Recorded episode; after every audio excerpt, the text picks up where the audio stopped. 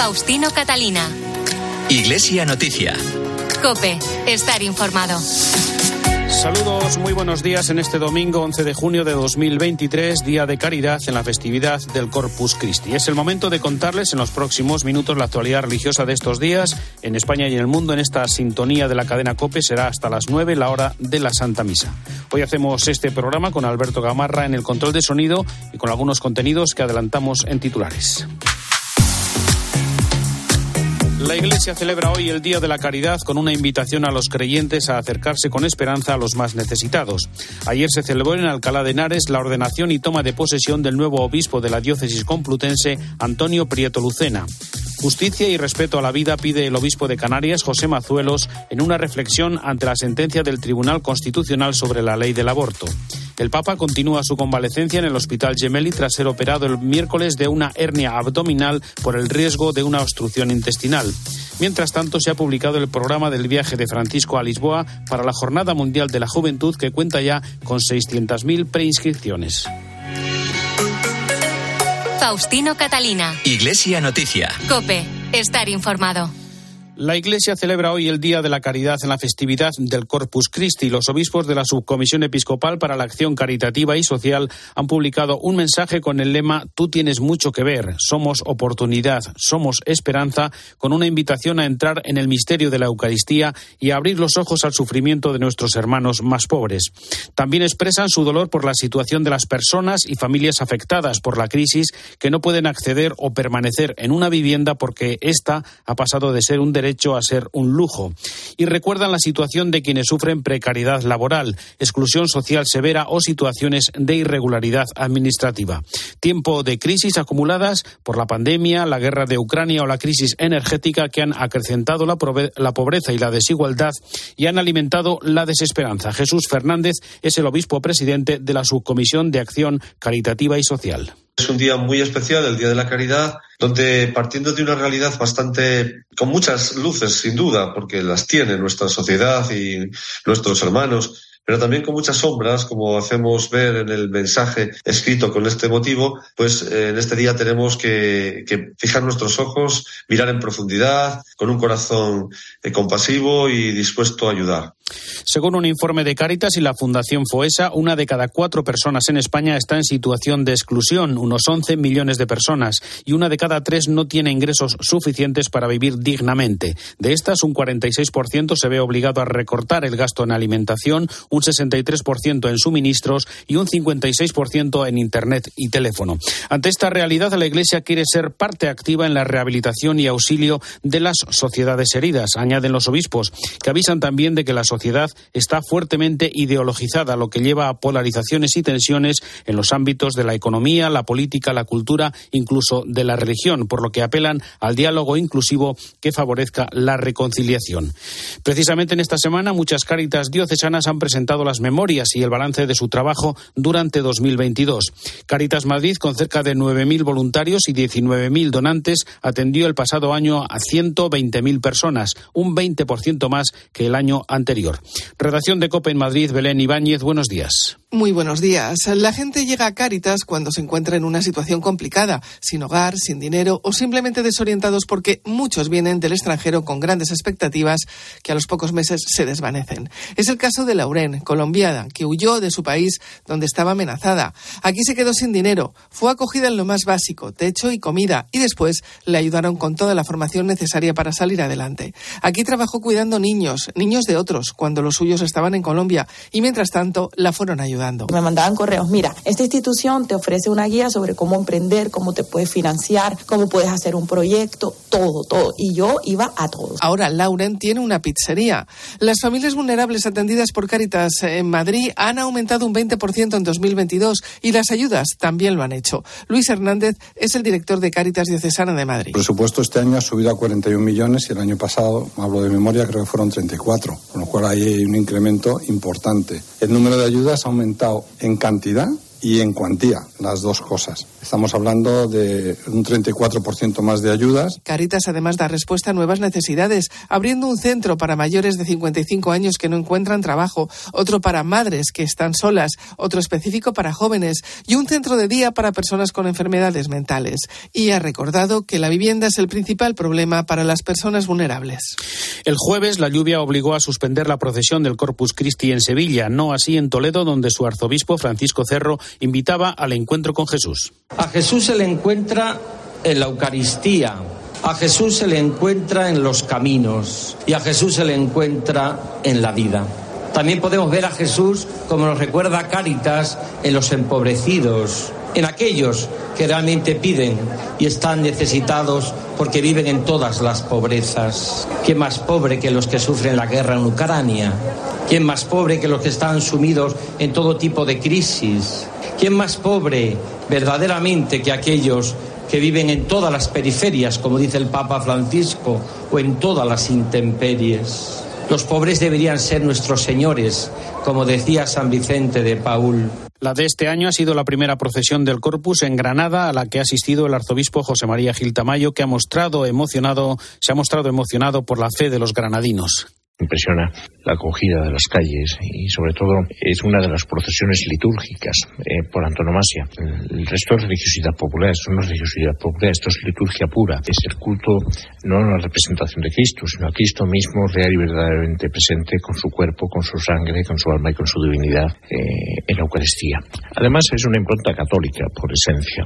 Eh, sacar a Cristo a las calles es, es, es manifestar que lo metemos, queremos meter en nuestra vida.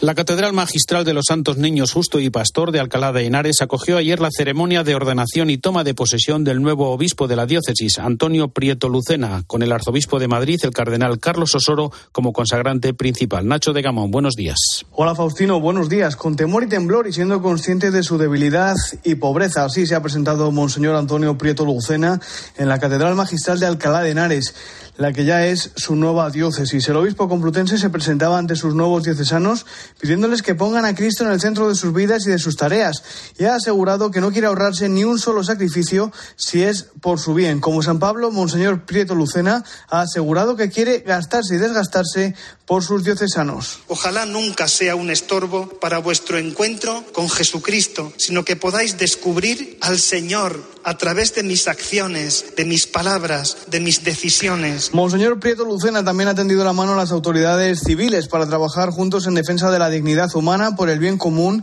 y la construcción de una sociedad cada día más fraterna. He asegurado que la diócesis tiene muchos retos, pero también muchas posibilidades. El Papa Francisco nos está llamando a poner a la Iglesia en estado de misión, saliendo al encuentro de nuestros hermanos, especialmente de los más pobres, de los que más lo necesitan para llevarles la alegría del Evangelio.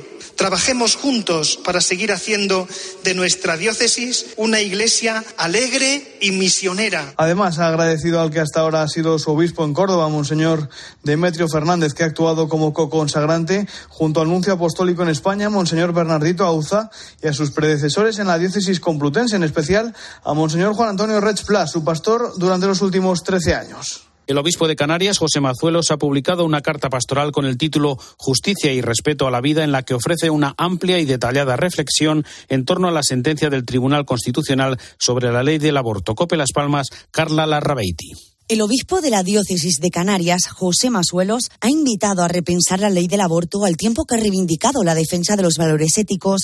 El obispo, en su carta pastoral, ha apuntado que en relación a la legalidad y moralidad del derecho al aborto es importante defender los valores éticos fundamentales que la sociedad necesita para sobrevivir, que están por encima del consenso. Mazuelos asegura que todo lo que rodea esta práctica abusiva es un negocio. Primero que tenemos que ver el negocio del aborto. Eso habría que meterlo en cuarentena y habría que ver todo lo que supone el negocio del aborto, todo lo que supone antropología del aborto, en definitiva y son pasitos que se van dando, se va encarnando en un cuerpo que va cambiando. El obispo de la diócesis de Canarias ha criticado que en base a este supuesto derecho, dentro de las 14 primeras semanas, se pueda abortar libremente y dice que aceptar estas circunstancias privar de cualquier derecho al ser humano durante los tres primeros meses y medio de su gestación. Esta situación se agrava, tal como señala el prelado, en el caso de que el feto padezca alguna malformación o discapacidad, porque el Tribunal Constitucional ha confirmado la posibilidad de poder abortar hasta los cinco meses y medio de gestación si se percibe esta discapacidad. Es más barato el aborto que una buena mm, política de, de ayuda a los padres con síndrome de Down, de estimulación. Por último, ha subrayado que desde el aspecto teológico, admitir el derecho al aborto nos sitúa ante la sentencia a muerte de un inocente. Ante esta situación, caben, dice, dos posturas, lavarse las manos, mirar para otra parte, justificar la muerte o mejor, esforzarse por cambiar la conciencia. Los jesuitas de Cataluña han encargado una investigación externa a un bufete de abogados después de haber recibido varias denuncias por casos de presuntos abusos sexuales en centros escolares de la compañía. Cope Barcelona, Gisela Boada. Así lo ha explicado el delegado de la Compañía de Jesús en Cataluña, Enric Puiggrós, quien ha insistido en que no ha sido posible contratar una auditoría externa.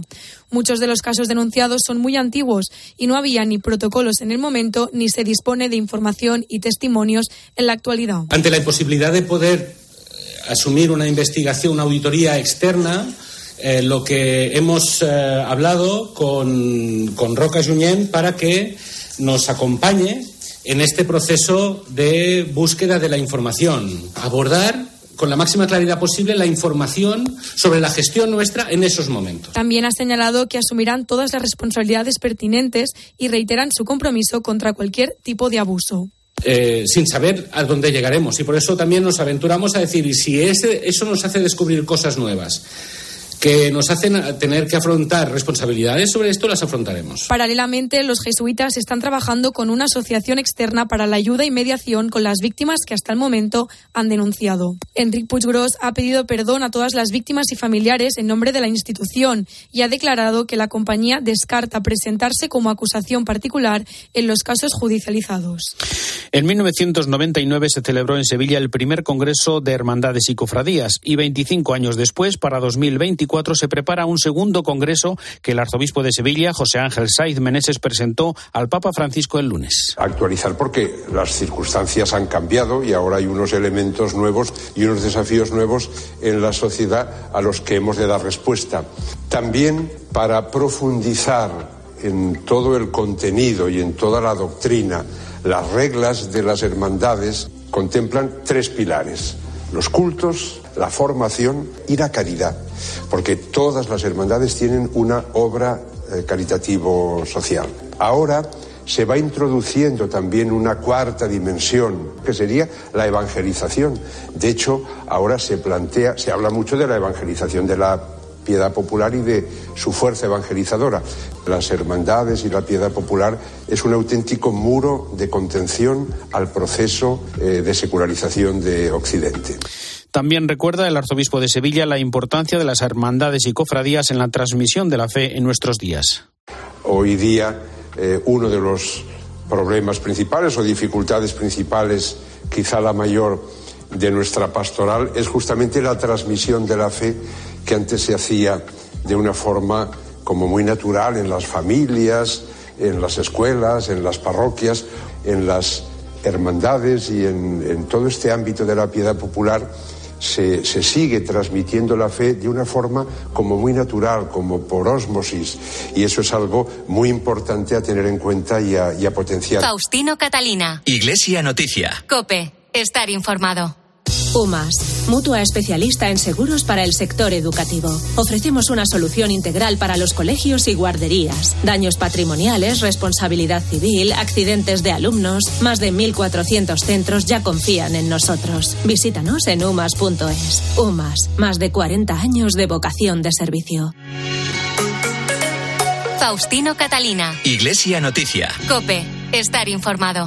Comenzamos en Iglesia Noticia el repaso a la actualidad internacional en el Vaticano. El martes el Papa pasó por el Hospital Gemelli, donde el miércoles, tras la audiencia general, fue ingresado y operado de una hernia abdominal por el riesgo de una obstrucción intestinal.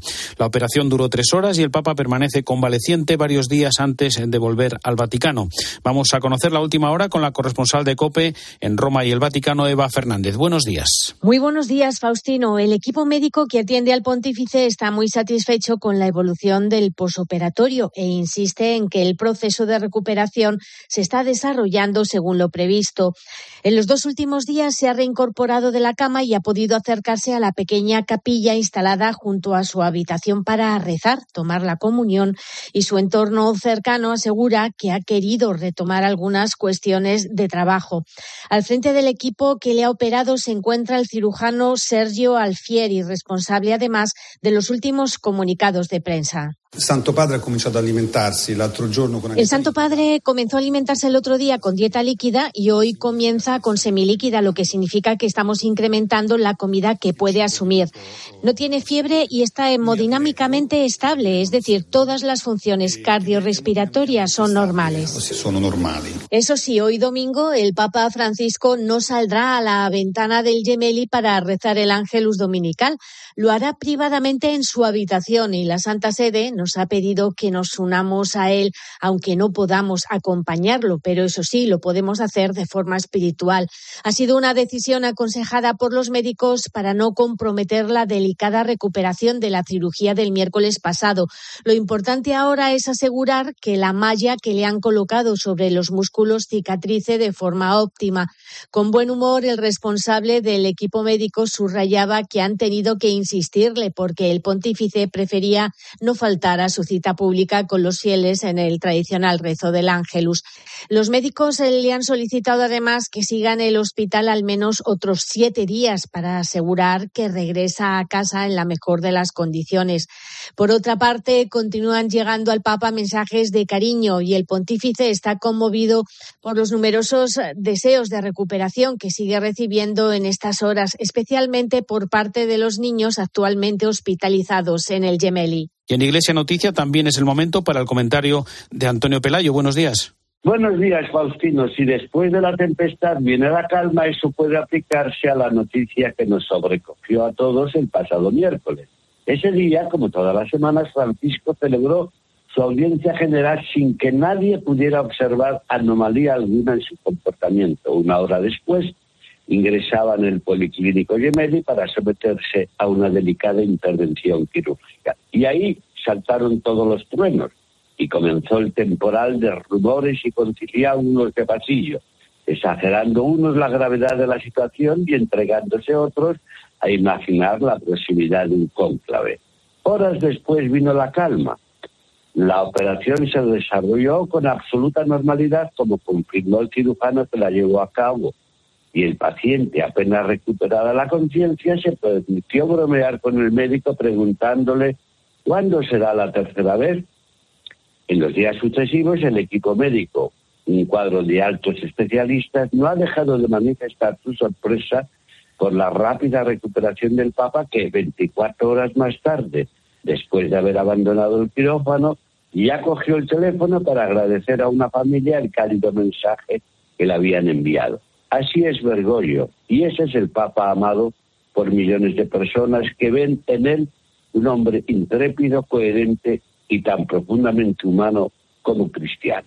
Desde Roma les ha hablado Antonio Peláez. Aunque sin la presencia del Papa, ayer sábado se celebró el Encuentro Mundial sobre la Fraternidad Humana. Además, el Instituto Español de Historia Eclesiástica de Roma ha presentado sus investigaciones sobre Pío XII y España, dirigido por Vicente Cárcel y Ramón Corts, fruto de sus investigaciones en los archivos vaticanos. Cuéntanos, Eva.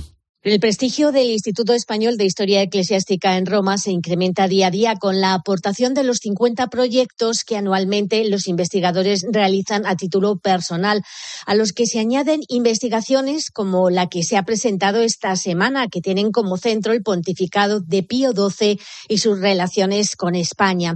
José Jaime Brosel es el rector de la Iglesia Nacional Española de Roma y de su instituto. Es una línea de investigación distinta, diversa, a la que puedan emprender otros países. Temas como Pío XII y su relación con el general Franco. Pío XII y el nacionalismo o los nacionalismos vasco y catalán. Pío XII y el nombramiento de obispos. Pío XII y el nacimiento de, del Opus Dei y la relación con eh, San José María Escribá de Balaguer.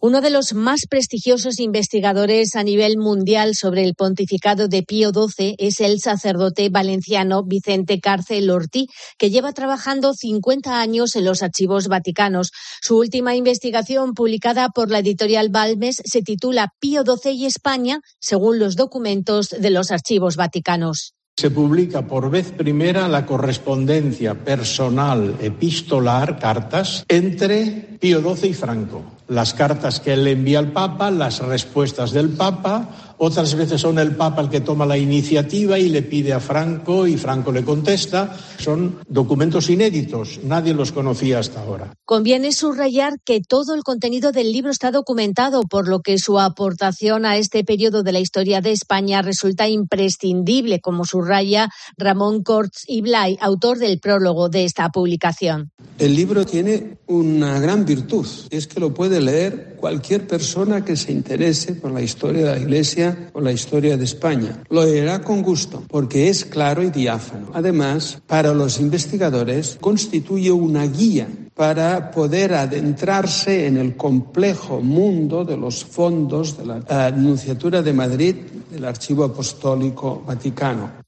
Y efectivamente, también esta semana en el Vaticano, bajo el lema de No solos, la Plaza de San Pedro se convirtió ayer simbólicamente en el centro del encuentro mundial sobre la fraternidad humana, inspirado en la cíclica Fratelli Tutti. Jóvenes de todo el mundo, incluidos jóvenes ucranianos y rusos, se fundieron en un gran abrazo ante la columnata de la Plaza de San Pedro, símbolo arquitectónico del abrazo universal de la Iglesia. Previamente por la mañana se desarrollaron cinco grupos de trabajo en los que participaron premios Nobel, profesores universitarios, escuelas y asociaciones de todo el mundo.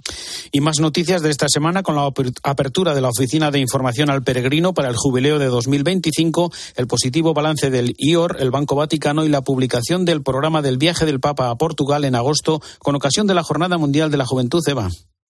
Semana intensa en el Vaticano que tiene ya muy presente la celebración del próximo jubileo 2025 y por este motivo, en un lugar tan transitado como la Avenida de la Conciliación, se ha inaugurado el punto de información y acogida para todos los peregrinos que desean participar en este importante acontecimiento para la Iglesia, que será un punto de referencia abierto a todos, turistas o peregrinos que deseen informarse sobre cómo participar en las distintas actividades, entrar a formar parte del servicio de voluntariado y todo lo relacionado con esta cita que tiene lugar cada 25 años.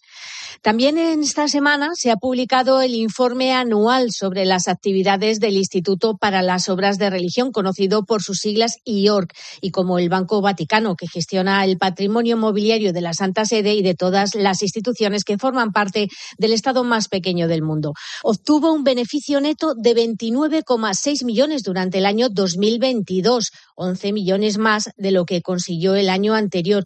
Unos resultados que sitúan a esta entidad entre las instituciones mejor clasificadas del mundo en la calificación de Moneyball. Del total obtenido, la entidad destinará más de 5 millones a diferentes actividades caritativas. Y por fin esta semana hemos conocido la agenda del Papa durante la JMJ. Llegará el 2 de agosto al aeropuerto de Lisboa. El primer día está dedicado a los habituales encuentros institucionales y sociales, pero a partir del jueves los jóvenes serán los protagonistas. Para empezar, se reunirá con universitarios y después acudirá a la sede de escuelas ocurrentes para conocer de cerca las actividades de la Fundación con los jóvenes portugueses. El acto más importante de ese día será la ceremonia de bienvenida en el Parque Eduardo VII, que está ya preparado para acoger encuentros multitudinarios del viaje. Por la mañana, el viernes 4, el Papa iniciará la jornada administrando el sacramento de la penitencia a algunos jóvenes en la Plaza del Imperio y después acudirá al encuentro de varios cientos de representantes de organizaciones de asistencia y caridad. El almuerzo de ese día en la Anunciatura será muy especial porque el Papa invita a comer a varios jóvenes. Y lo que será especialmente imponente será el rezo del Via Crucis, durante el que se reflejará las dificultades que afrontan los jóvenes en todo el mundo al hilo de la pasión de Cristo. El sábado el Papa acudirá a primera hora al santuario de Fátima, donde en la misma capilla de las apariciones rezará el rosario junto a jóvenes enfermos. Al anochecer regresará al Parco Tejo, donde presidirá una vigilia de oración con cerca de un millón de jóvenes. Muchos de ellos dormirán allí mismo al abierto para asistir a la misa de clausura con el Papa el domingo por la mañana. Durante esa ceremonia anunciará la sede de la próxima Jornada Mundial de la Juventud. El 6 de agosto por la tarde, Francisco se despedirá del país durante un encuentro con voluntarios y durante el vuelo de regreso no faltará la habitual rueda de prensa. Será una jornada agotadora para el Papa, porque ese domingo aterrizará en Roma mucho más tarde de lo habitual, a partir de las 10 de la noche. Gracias, Eva. Al mismo tiempo que en el Vaticano se conocía el programa del viaje del Papa, en Lisboa el cardenal Manuel Clemente afirmaba en rueda de prensa que la JMJ marca a una generación, la de 2023, con unas riquezas sin precedentes al recibir a jóvenes de diferentes países y culturas del mundo. Por su parte, el presidente de Portugal, Marcelo Rebelo de Sousa, espera que la próxima Jornada Mundial de la Juventud sea una gran fiesta universal. Faltan menos de dos meses para Jornada Mundial da Juventude. Faltan menos de dos meses para la Jornada Mundial de la Juventud en Lisboa, en Portugal. Va a ser una gran fiesta universal, abierta, ecuménica. Portugal se proyecta al mundo y el mundo se ve en Portugal después de cuatro años sin jornada a causa de la pandemia.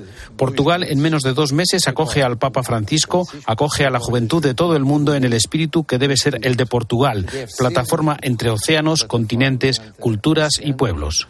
Continentes, culturas y povos.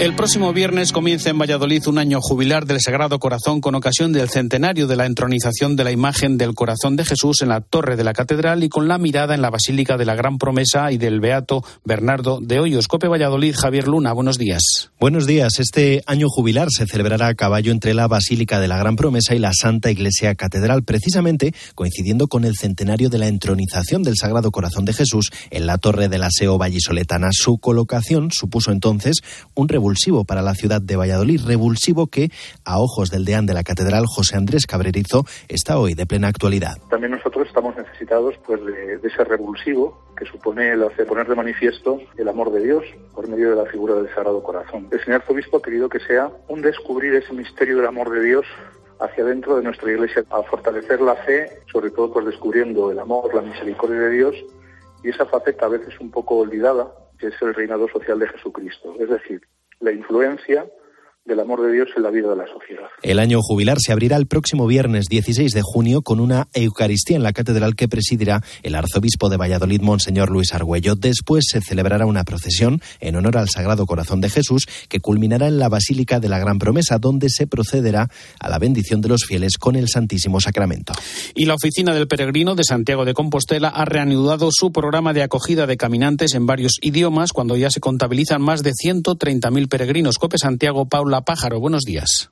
Muy buenos días. En lo que llevamos de año son más de 132.000 ya las personas que han llegado a la ciudad del Apóstol como peregrinos y que han sellado su Compostela.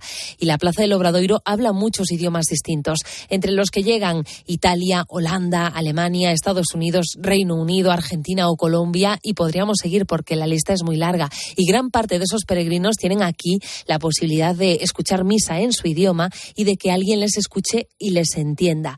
La oficina de atención al peregrino retoma el programa de acogida en distintas lenguas. Sor Alicia Pérez, por ejemplo, es una hermana de la Congregación de Fieles Compañeras de Jesús. Vive en Manchester la mitad del año. La otra mitad está aquí en Compostela. Y entonces tenemos varias actividades. Eh, primero es la misa en inglés, entonces colaboramos ahí en organizar la misa, los cantos, etcétera, y al final de la misa invitamos a los que participan para tomar un té, un té, un café y ahí charlamos informalmente, pero también hay un momento para escuchar a cada uno de los que vienen un poco de sus experiencias de hacer el camino. La acogida en distintos idiomas incluye además de misas, encuentros y reflexión.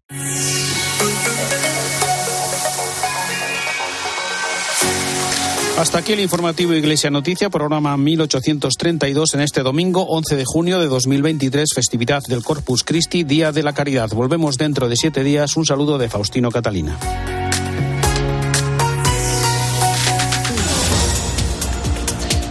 Buenos días. Los cuatro niños rescatados en el Amazonas tras estar desaparecidos durante 40 días han pasado su primera noche en el hospital. Los pequeños de 13, 9, 4 y un año de edad se recuperan de manera favorable, según han asegurado los médicos del Hospital Militar de Bogotá. Y tras haber sido imputado, otra noticia más, por haberse llevado a su mansión de Florida decenas de cajas con material clasificado, el expresidente de Estados Unidos, Donald Trump, ha descalificado públicamente las acusaciones por las que tendrá que declarar el martes en Miami. Afronta 37 cargos criminales, pero sigue siendo el favorito para la nominación presidencial republicana para las elecciones de 2024. Y finalmente, este fin de semana, el presidente de Ucrania, Zelensky, ha confirmado que Kiev ya ha iniciado la contraofensiva en las regiones de Donetsk y Zaporilla. Lo ha hecho en una comparecencia junto a Justin Trudeau, el primer ministro canadiense. Te quedas escuchando la Santa Misa.